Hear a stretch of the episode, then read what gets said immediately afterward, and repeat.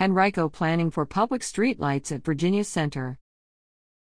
Henrico supervisors approved the introduction of an ordinance July 25 that would establish the Virginia Center Commons Special Service District and provide public streetlights to that area.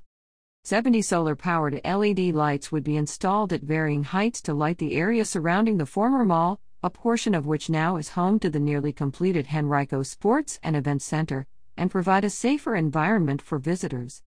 The district will be solely for commercial establishments, and in order to construct, maintain, and operate the streetlights, there will be an additional levy on the district's property taxes, Deputy County Manager for Community Operations Steve Yob told the board. There will be a public hearing about the ordinance September 12.